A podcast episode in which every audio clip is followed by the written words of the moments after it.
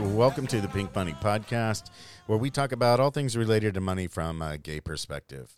And you know what I've been hearing lately on the radio is uh, this whole discussion, of course, about the debt ceiling, and they keep talking about, of course, you know, if um, the government doesn't pay their bills as of the or increase the debt ceiling to pay their bills as of the X date, um, which I believe they've pushed out to uh, June 5th. And anyway, if they don't pay their bills and increase the debt ceiling by the X date, then it's just going to create a lot of havoc and chaos out there. So when I see that, and I've seen it um, written like the letter X and then hyphen date or just X and by itself, but anyway, the, the X date, I guess that just means for them the drop dead date. But when I hear X date, what I, I think is, especially as it relates to mutual funds, is the date that a mutual fund will trade um, without the dividend payout. So, um, what does that mean? Is that a good thing? Should I care? Well, uh, I guess what you really should at least be aware of what it means. So, if you're uh, owner of a mutual fund shares as of the record date, um, which is typically towards the end of the year, then all shareholders as of the record date then will receive the distribution payout, um, and the shares will trade um, for a lower share price on the X date. Uh, so what that means is let let's just say, for example purposes, that um, the um, fund is going to pay out a dollar fifty in dividends and capital gains. And let's say that shares are trading for 10 bucks, just for easy math. So if you buy shares or sell shares prior to the X date, then you're going to sell uh, and buy at 10 bucks. So on the X date, then uh, the share price is going to drop by the amount of the distribution. So instead of trading at 10 bucks, it's now going to uh, trade at 850. So, does that mean your portfolio is worth less? No. So, what it really means, especially if you reinvest the dividends and capital gains, is that you'll end up with more shares. And even though the fund is trading at a lower share price, it's a wash. So, your account will essentially remain the same.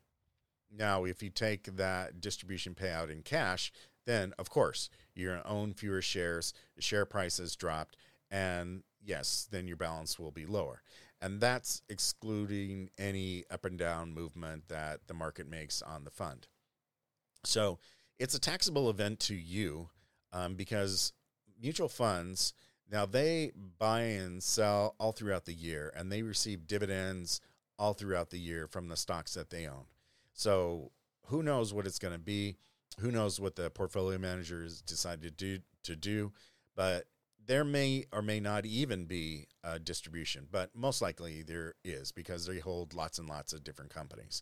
And again, they trade a lot throughout the year. So, what that means to you is because this is a mutual fund, then you receive your proportionate share. So, on a per share basis, if the distribution is a buck 50, you're going to get a, a distribution of buck 50 per share. So, if I decide to um, take my cash and run, totally fine. You can do that. Uh, it doesn't mean you're not going to pay taxes on it because again, you were on in the fund as of the record date, and then you receive that distribution payout on the X date. Now, if I were to be an investor who's buying shares, and I was buying towards the the end of the year, and I wanted to receive the dividend for whatever reason, then you need to be in there on the X date, not the X date, the record date. Pardon me. So would I want to? No, I wouldn't want to because uh, number one, it's a taxable event to me, and number two is the share price is going to drop, and you always want to buy low and sell high. So you want to buy your mutual fund shares post the payout, so buy on the X date or after. Mutual funds, they will typically know what the distribution is going to be, you know, well ahead of time. Um, usually, probably like 30 days at least, you know, ahead of time, maybe even towards the end of you know November, they will typically know what the distribution is going to be. It's not set in stone, but you have a pretty good idea what it's going to be, and a lot of people want to know ahead of time so they can you know plan and do their taxes accordingly. Now, um, they have a declaration date, and let's just say, for our example, that it's mid December, December 15th is a declaration date.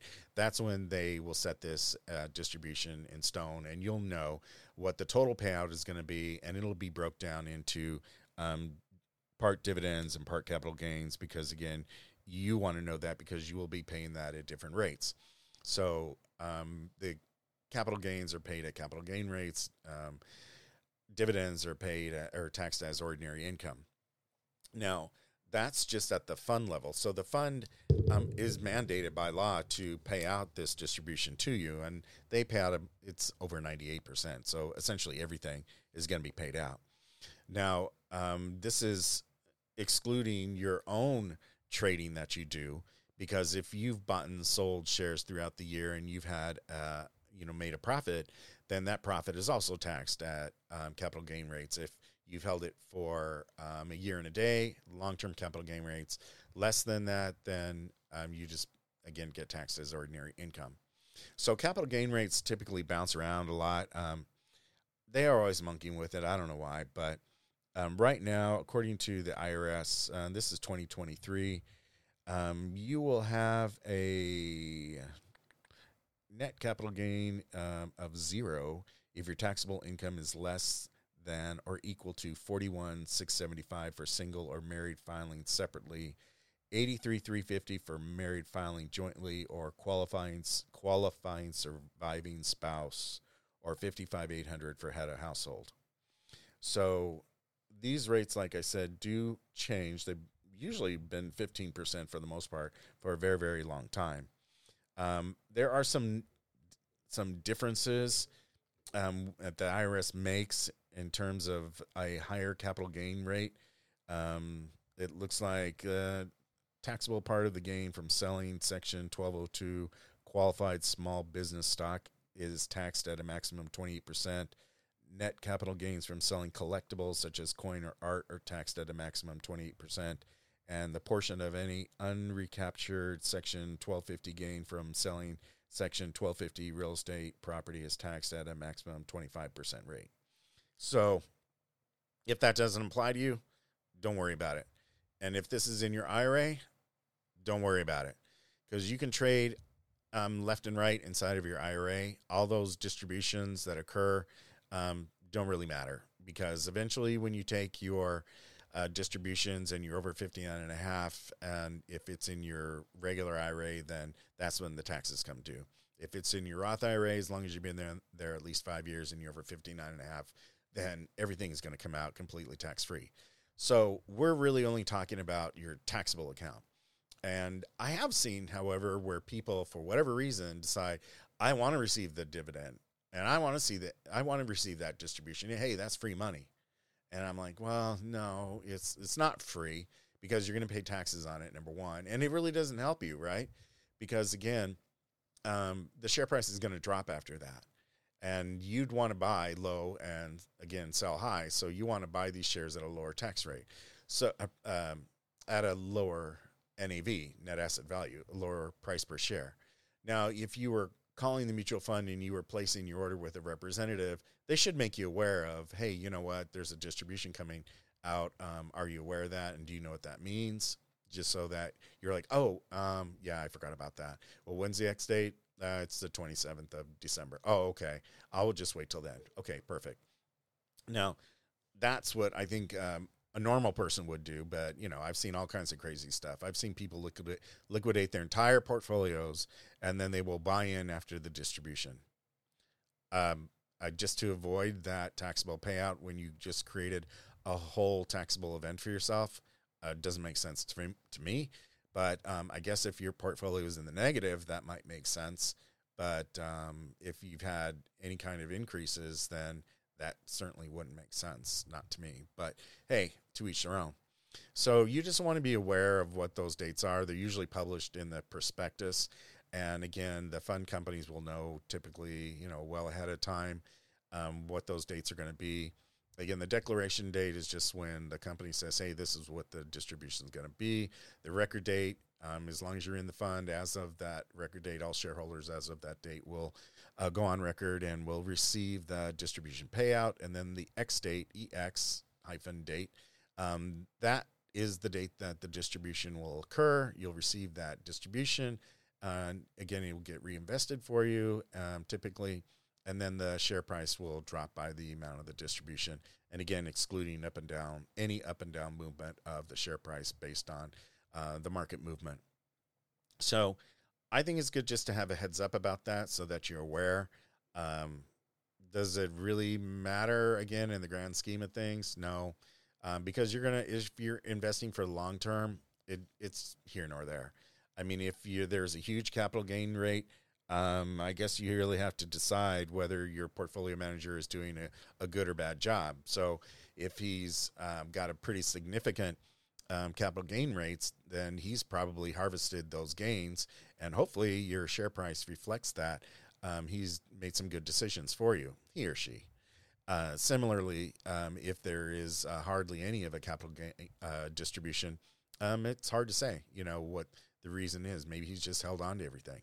So, you know, that distribution in and of itself, uh, let's just say it's a buck uh, distribution, it'll also be broken out. And it, will typically be like, um, I don't know, let's just say 25% capital gain, 75% ordinary income.